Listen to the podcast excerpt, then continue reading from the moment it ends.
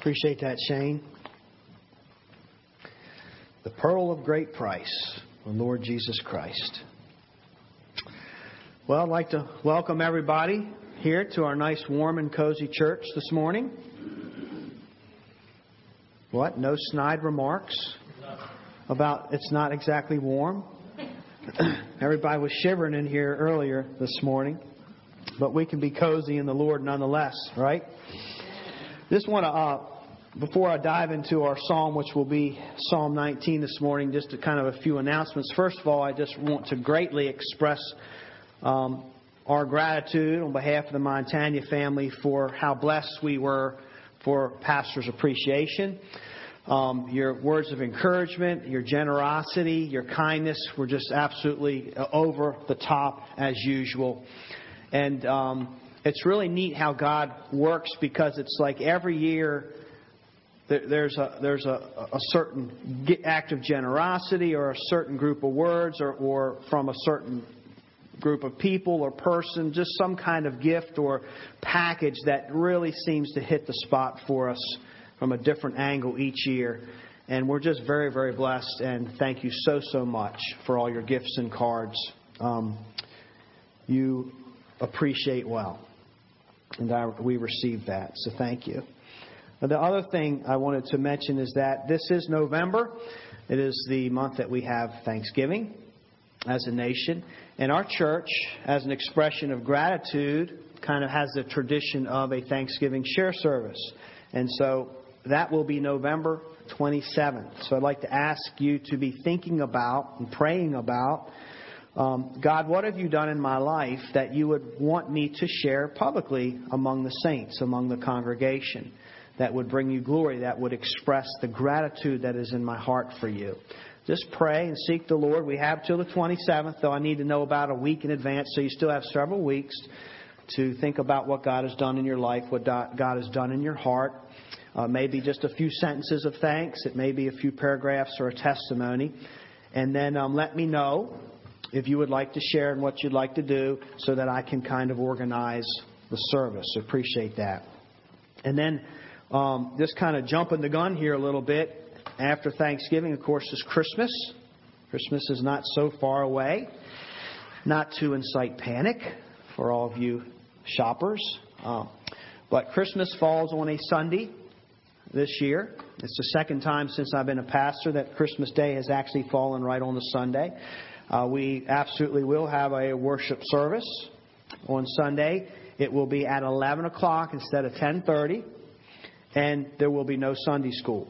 And we want to try to keep it um, and uh, from about 11 to 12 there won't be any prayer and praise and announcements and things like that. We just really want to come. We want to worship the god uh, um, worship god with song christmas hymns and songs have a christmas message um, and then hopefully end at about 12 o'clock so try to do your very best to be here on time on christmas day so that's like a two month advance notice uh, for that. So that that should come into play. Then, lastly, the very end of our service today, as you know, this is election week. This is a huge week for our uh, our nation. It's a huge week for us as a people today and uh, for our future. And so, I'm going to play a seven-minute video from Franklin Graham, who traveled the nation and had prayer rallies and speaking rallies um, and it's just, it, it's an encouragement. It kind of speaks for itself, and I'm not going to try not to talk a lot about it because I want to let him speak. It speaks for itself as far as encouraging us as the people of God to pray, to be active, to be salt and light, and to vote. And, um, and so we will hear from Franklin Graham as we close our service today. Well, last time we looked at Psalm 127. And we looked at King David's kind of bottom line philosophy of life. And King David was an important man. He was a lot of things. He was a he was a son. He was a brother. He was a, a father. He was a husband, and he was a ruler. He was a king. He was a legislator. And um, in light of all those responsibilities that he had in life, his one thing in Psalm 127 was I just want to dwell in the house of the Lord forever. I just want to be before you, God, and behold your glory and behold your beauty. That is the most important thing for me in my life. As long as I have that one thing, then everything else is okay. This morning we're going to shift gears and look at Psalm 19. And just for convenience sake, since we looked at the one thing, this morning I'm just going to call it the one rule that we find in this psalm. And what I mean by that is the one law, and that would be God's standards, God's law, God's rules. Uh, very, very relevant to us in our times because it basically talks about what we would consider as moral absolutes. One right, good set of standards that trumps all other thinking and all other code of rules. It will become self evident as we go on. Just to save time, I'll probably do another sermon on this song because there's so much in it, but just to save time, I'm going to just begin with verse 7 and end with verse 13. And this says, To the choir master, a psalm of David. So again, this is a God tune. This is to be sung. The law of the Lord is perfect, reviving the soul.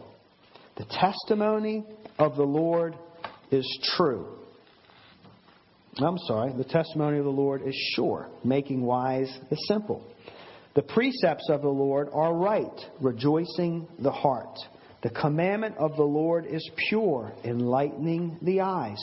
The fear of the Lord is clean, enduring forever. The rules of the Lord are true and righteous altogether. Verse 13 Keep back your servant also from presumptuous sins. Let them not have dominion over me. Verse 9 The rules of the Lord are true and righteous altogether. In verse 13, and I'm going to read this out of the NIV just because it fits my sermon title a little better. Keep your servant also from willful sins.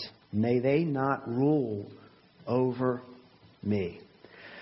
The message is uh, simple this morning. These verses in 7 through 12 and 13 tell us that there is a standard. There, there's such a thing as one perfect rule that should rule over us, should rule over how we think, uh, how we act, how we behave, how we feel, and that is the rules of God.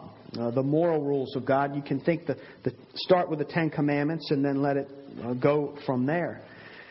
That which should uh, rule over everything about us and our lives. And it tells us that these rules are true. They're perfect.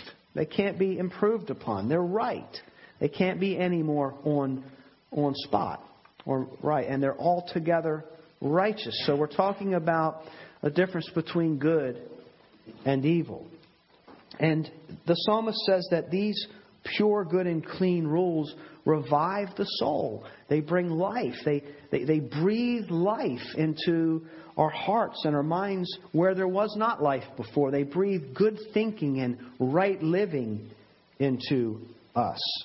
And so I'm just going to tell you how I'm going to apply this sermon at the end, just so you know exactly where I'm going. And I'm kind of hoping, though I'm not making a commitment, Last Sunday was Pastor's Appreciation, and I'm trying to make this Sunday Congregation's Appreciation by blessing you with a shorter sermon so we can spend a little more time in our communion and so forth. Um, but I, I don't want to make a vow that I can't keep. I'm watching the clock here.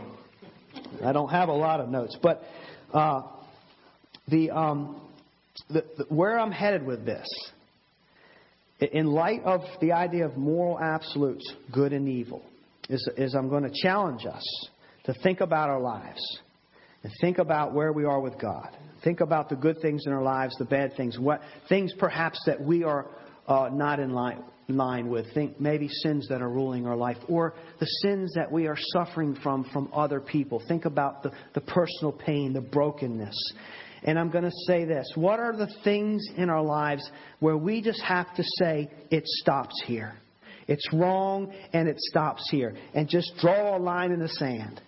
Whether it's pain that we're inflicting upon ourselves or pain that others are inflicting upon us, things that we've experienced, whether we're kids or adults.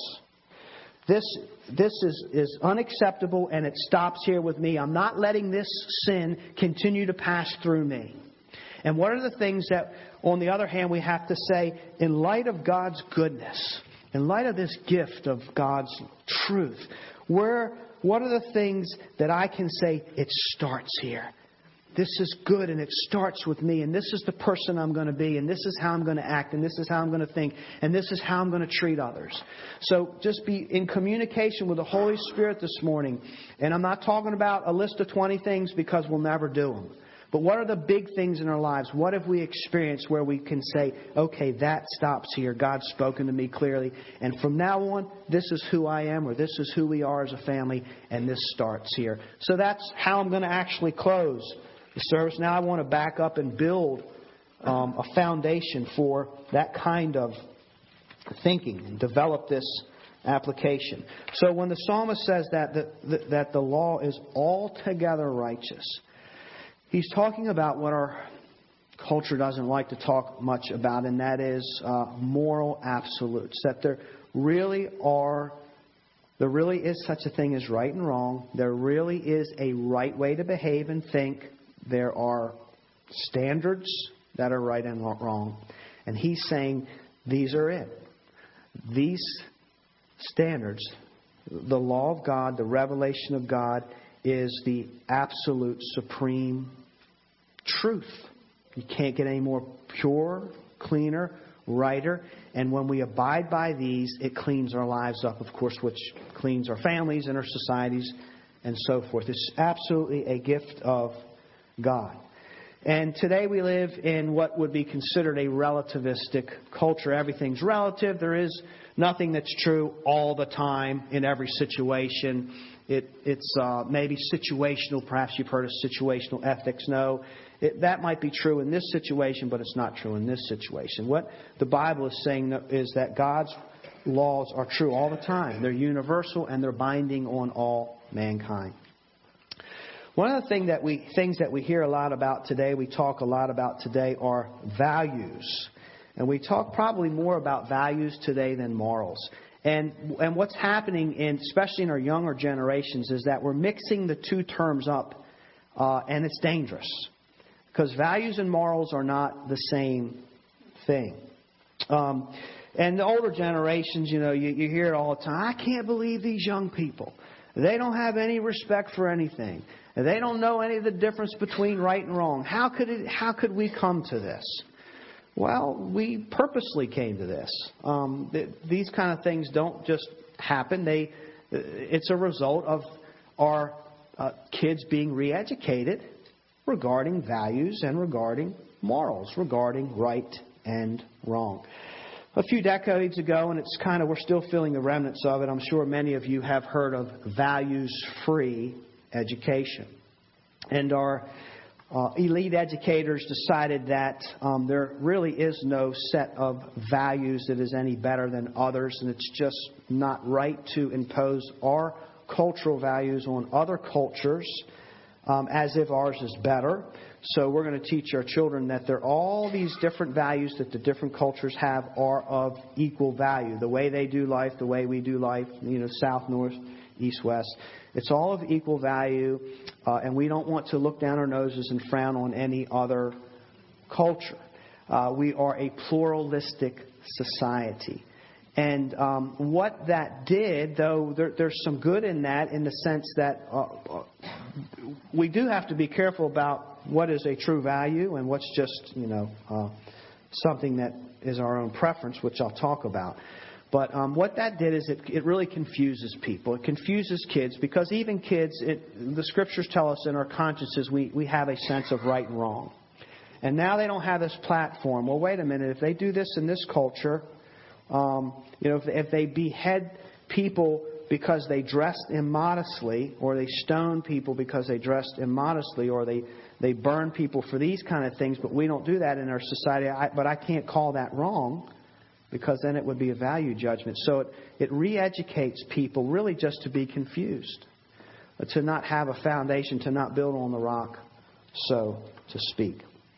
And so it, it creates a mess, and that's why one of the reasons we have the thinking that we do. So, you know, they give tests all the time to college kids and stuff, and they kind of test the way they think and their morals. Is it, is it okay to cheat on a test? And a lot of people think it's fine to cheat on the test as long as you don't get caught. There, there's no moral reason behind anything. And that's an example of what does that person value? That person values good grades.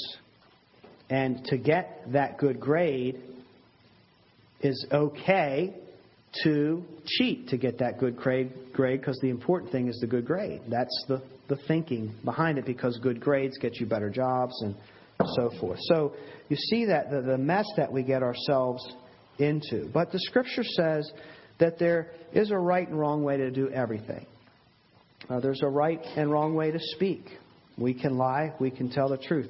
There's a right and wrong way to love. You've heard the term sick love. We, we don't, we're not left on our own to decide these kind of things. God speaks into our lives. Um, uh, people have even a sick love or an unhealthy kind of love. Even love, something that you think, well, you can't love wrongly. How is that even possible? Yes, we can. We can love the wrong things and we can love in unhealthy ways. And so God speaks to us in these ways. Now, here's the thing uh, that I want to get across to build this foundation values and morals are not the same thing. I love the word value because it's, it defines itself. Uh, what are values? Values are the things that we value. They're the things that we put the greatest price tags on in our lives. Uh, values are based on personal preferences. They're based on opinions. Uh, they're based on what we find is important to us. And those are the things, obviously, the conclusions that we draw about life, that's what we're going to value uh, we can value things as individuals, whole societies can come together and form cultures and, and have certain sets of values where, yeah, we all value the same things or a lot of the same things. But the important thing is that they are based on personal preference, sometimes emotion, sometimes uh, likes or dislikes, but it's generated from within a person based on importance, and it's what drives us, what values us, what is what drives us, and the Psalms have been teaching us that. If we value money, what will we do? We will be driven to get money. We, it will become our main goal in life. So we're going to try to do what it takes to amass ourselves the, the uh, amount of money that we need to bring peace to our souls, whatever we're trying to get that money to do for us. But we value it, and that's what we become about. Become all about money. Values are not necessarily right or wrong. And that's where morals come in. Because we can value the wrong things. We can put a, uh, the wrong price tag, tag on the wrong item, you know, like the price is right game, and try to guess, well, what is the most valuable thing? That's where morals come in. Because morals say there is a right, there's a course of action that is right or wrong to take to obtain the things that you value the most. So morals are, can serve as restrictions. But the idea is that there's a right or wrong course of action that you can take to obtain what you think is good for you in your life. So getting back to someone who may value money. That person, uh, one person may say, I love money, I want to be rich, I want to have nice cars, a nice house. I don't want to ever have to worry about paying bills. And, and they, they go about it in a moral way. Uh, they're, they're honest, they're smart, they play all by the rules, they work hard, they amass for themselves a lot of money. Another person might say, I absolutely love money and I, I have the exact same values, but I'm too lazy to work hard. So I'm going to let you work hard for it. And then when you're not at home, you're on vacation, I'm just going to pick your lock and I'm going into your house and I'm going to take the things that you've worked hard for. Now I've got nice cars and I've got a big house too. So two people that value the same thing. Now we might call the person irrespective of whether money is your God or not, but we might call the person who went about it in the right way a moral person. It was all above board we would call the other person the thief, the lazy bum. Uh, we would call that person immoral. There are flexibility. There are flexibilities, obviously, in our values because we can value different things, and they may not be the right things to value. But there are really there's not that much flexibility in our morals because things are definitely right and things are definitely wrong. And what's happening with our society is that we're trying to interchange these two terms, and we're now trying to uh, say that morals are, are flexible. And we're bleeding them over into values, which means now someone thinks their morality is based on their feelings, their opinions, what they value in life. And that's why you can talk to uh, some young people and they might say, ah, sleeping together is no big deal. Everybody does it. I can do that with a clean conscience before marriage. It's because, uh, you know, it just feels right, it's good, it's practical, whatever. That's a value. That's not a moral. We would think, what are you, you know, that's, that's an immoral thing to do. And a young person might say, I've got a perfectly clean conscience to do this. It's because they've mistaken uh, morals for values. Morals supersede values. Morals say, no, no matter what you feel, no matter what you think, God has spoken into our life. He has set the standard. Now we need to conform to that and not come up with our own kind of code or set of morals. One person might value truth. Just think about instead of materialistic things, uh, ideology. Wow, I'm doing great. Uh, ideology. Think about truth. Some people might really, really value truth. That's the kind of person, preferably, you would want to deal with. Because the person who doesn't value truth that much, you know, when, when they're in a, a, a pinch, they may not be trustworthy. They might tell you what you want to hear. They might lie to tell to make themselves look good. They might lie to get themselves out of trouble because they don't hold truth as that important. They hold themselves or whatever else they value as more important. Where some people will die for truth. They'll die for truth because they say, no, we have to be a people of truth. You can't have a good, healthy society without truth. So, yeah, I'll give my life for truth. I'll spend my life in jail for truth. It's based on values. One thing that's big in, in these United States of America is freedom. How much do we value freedom? Some societies value freedom. People will give their lives for freedom. You know, our, our military people, they give their lives for the freedom of others. And it's a pledge that they take. And uh, they, we, we uphold this idea of freedom as extremely valuable, so valuable that others will give their life for it. There are other societies, not so much. Some believe in you know, monarchies or dictatorships, and they say, no, there needs to be some enslavement, there needs to be some bondage, so that I, as the ruler, can be in charge, so that I can make the decisions for you what I think we need the most. It's a matter of a battle of the wills. If we do a part two of this psalm, you'll see that there actually needs to be, there's no such thing as freedom without restrictions, by the way. It's not libertarianism as far as complete lawlessness or antinomianism. You cannot have freedom without restrictions, and uh, but that's for maybe next time. But what do we value? What kind of things do we value? And it's our morality that governs the way that we go about getting the things that we value the freedom, the power, the truth, whatever. And our morals serve as safeguards, gateways, and restrictions to not cross certain lines of what's right and wrong to gain these things, to do good as opposed to evil. So, so now I'm trying to uh, making a little transition and, and going to start thinking about how that we can personally apply this. Now the big question of li- in life then is, well, then, what should I value? What is the most important thing that my heart should long for, that, that, that I should give myself to, that I should work hard to? And what set of morals should I use to go about getting what I love the most? Well, Psalm 127 informs us really what's the thing that we should value the most. The scripture cries it out on every page God. Value God. Love God. Behold God. Seek God. Give your whole being, your essence, everything you are to God. That's what we should value most. That's what our lives should be all about. And how do we go about valuing God and honoring God? Well, with His own words, His own code, His own morality. That's how we show our love and our honor for God. We are not left on our own to determine what we should value in life. We're not left on our own to come up with our own set of morality and, and code for what works and what doesn't work in society. God has blessed us with these things. And so we can begin to answer the hard questions that our society is asking today. Should we value marriage? Is marriage a big deal?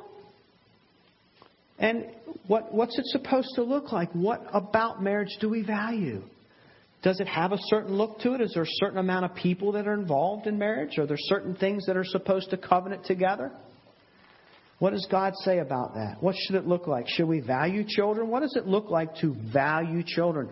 Do I value children? How do I show that value? Does our culture? I mean, we're considered, we're called the culture of death. Kind of a contradiction. Do I value life? What does that look like? Should I value life? Are people that important? Are children that important? What kind of children should I value? Are there certain children that I should just say, well, no, they're not as valuable as these based on the way they were born or the way they look or the way they think? What does God have to say about it? And what is my thinking? What should my parenting look like? Uh, should I value family? How important is it in life? Do I need it or not? Where, what can it get me? And what should my family look like if I decide I'm going to have a family? How important are these things? Where do I value them? And what is the proper way to go about reaching those things that God says are the most valuable? Verse 9 says, The rules of the Lord are true and righteous altogether. That Hebrew word for the rules is the root word for that is the word um, for straight edge. That's what we're talking about. Something, it's a gauge, it's a measuring device, it's like a tool for building. It's a straight edge. And that's how you know you're building something properly.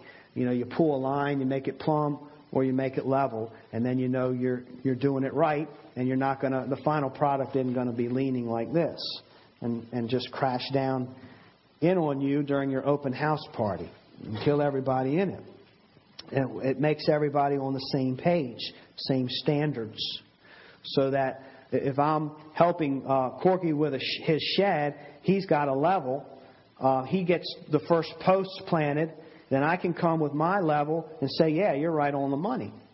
Uh, we don't work with different set of levels, or we're in trouble, or we're not going to get anywhere. So it's it's this idea of an absolute standard of a right way to do things and a wrong way to do things. And so that's where we're coming from with God's rules. They're universal. They're absolute. It's the universal standard binding on all humanity. Uh, in building, you just can't eye things all the time. When we built this church, now just imagine, and we did, a lot of this church was built by you, um, framed in by Frankie, but built by you. So when we did this, did we just all gather together? Let's have a, um, a church congregational meeting, and I'm going to set our cornerstone or the corner post or the wall, uh, and you let me know if you think it's straight or not in plumb. Do I need to go a little to the right or to the left? And, and all of you are giving me your opinion. No, a little bit to the, no, a little bit to the left. Yeah, right there. Can you imagine if we tried to build this church based on your eyesight or your opinion of what's straight, straight plumb or level? Uh, talk about cracks in the ceiling. It, it, does, it can't go by just personal judgment. And it's the same way with morality. We can't eye our morality. We can't feel our way through morality. We're going to fail in our judgments. We might get it'll be hit or miss. There might be some things we get right. There might be some things that we get wrong. That's why we have this absolute standard. You know, you don't have to worry about a little bit to the right, a little bit to the left, like uh, when you move furniture for your wife and where do you put the couch? No, a little bit, no, a little bit to the right. No, back here. No, let's move it over here. It looks better over here those kind of things. These are absolute.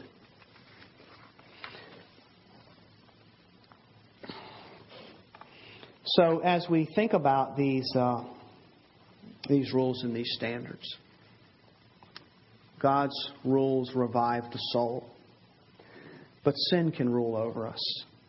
Uh, sin, sin brings sickness, sin brings brokenness.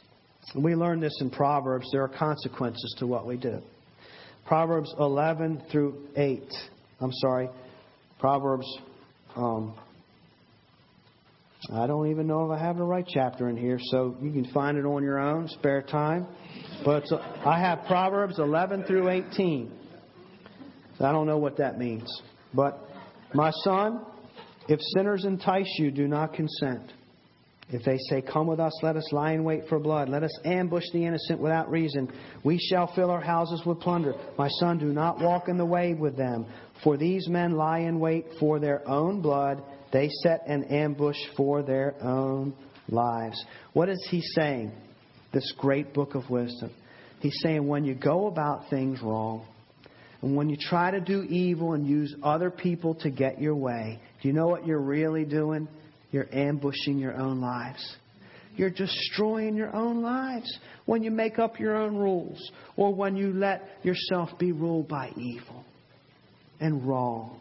You're, make, you're making yourself bleed. You're creating pain and hurt in your own life. So keep your servant from willful sins, verse 13 in our psalm says. May they not rule over me. I always, uh, hardly a Sunday goes by when Corky doesn't quote in Sunday school, uh, give Satan an inch and he'll become a ruler. And that's the way sin works. So here's how we close. Here's the application. What are the things in our lives based on that, God's laws, that we know maybe it's wrongdoing on our behalf, maybe it's things that society, family, friends, whatever, the, the hurt and pain from other people's sins that have been inflicted upon us. What are the things before God that we need to decide on? You know what? This is enough. Enough is enough. That stops here. It stops with me. I'm not having this stuff passed down any more generations. I'm not having it passed from brother to sister in my own house. It just needs to stop because there are things that we, there are hurts that we have in our hearts based on the way other people have treated us as well. And we don't like it one bit. And some of this stuff we will struggle with our entire lives. Maybe some kind of abuse or something. And it's just, it's terrible. And we don't want that for other people. We don't want our children or our brothers and sisters or our neighbors to have to suffer through the same things that we have suffered through. And the Bible says that if we have suffered, we have suffered that specific way for an absolute reason. And it's not to stay in the hurt. It's not to stay in self-pity. It's not to feel sorry for ourselves the rest of our lives. It's to take that hurt and pain and do something good with it. To crusade for good. To say, that's it. It's not coming through me anymore. I'm not passing this down, and I'm not going to be vengeful. I'm not going to follow the law of sin. I'm going to follow the rule of God, and I'm going to crusade for something good to come out of this. Now we had a um, interesting conversation at our deacons elders meeting Tuesday night. Uh, Dwight brought a devotion. It was talking about words from home, the words of the Father for the Son when God speaks from the heavens. And we, we recently talked about Jesus' baptism. That's the first time God spoke, and how affirming and pleasing these words were. And it turned into a conversation of um, our childhood and, and our fathers. And this particular Sunday, three times, I mean Tuesday, three times a year, we invite the community group leaders to join us for our deacons and elders meetings for um, prayer and encouragement. And so there are nine men seated around two tables back there Tuesday night, and we started talking about our family and our and our father, fatherhood and childhood and what it was like. And uh, not everything was good. You know, some of some of the fathers uh, showed no affection whatsoever. Uh, some of the men said, "I never heard my father say I love you, not one time." Not one time in their entire lives. Um, some said, well, my father was a, a man of God, but uh, didn't lead the family spiritually.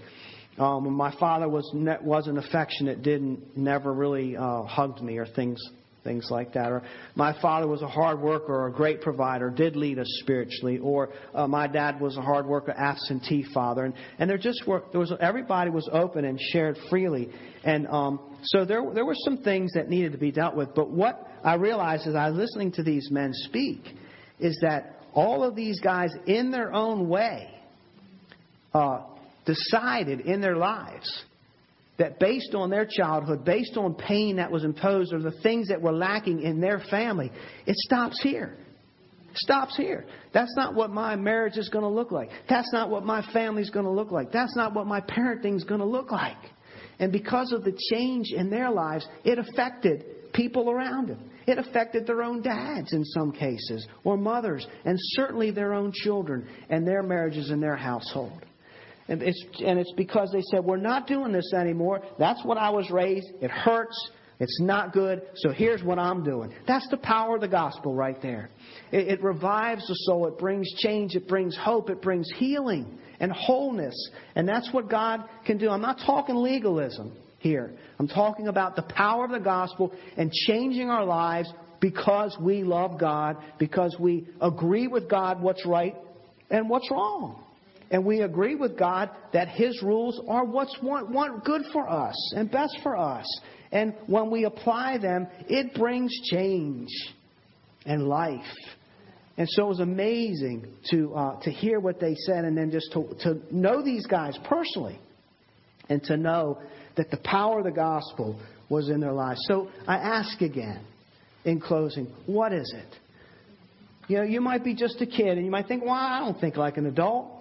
That's too uh, that's over my head. No, there are things in your life that you've experienced that hurt you and they were wrong and they were sinful. Maybe you've been bullied, maybe you've been made fun of.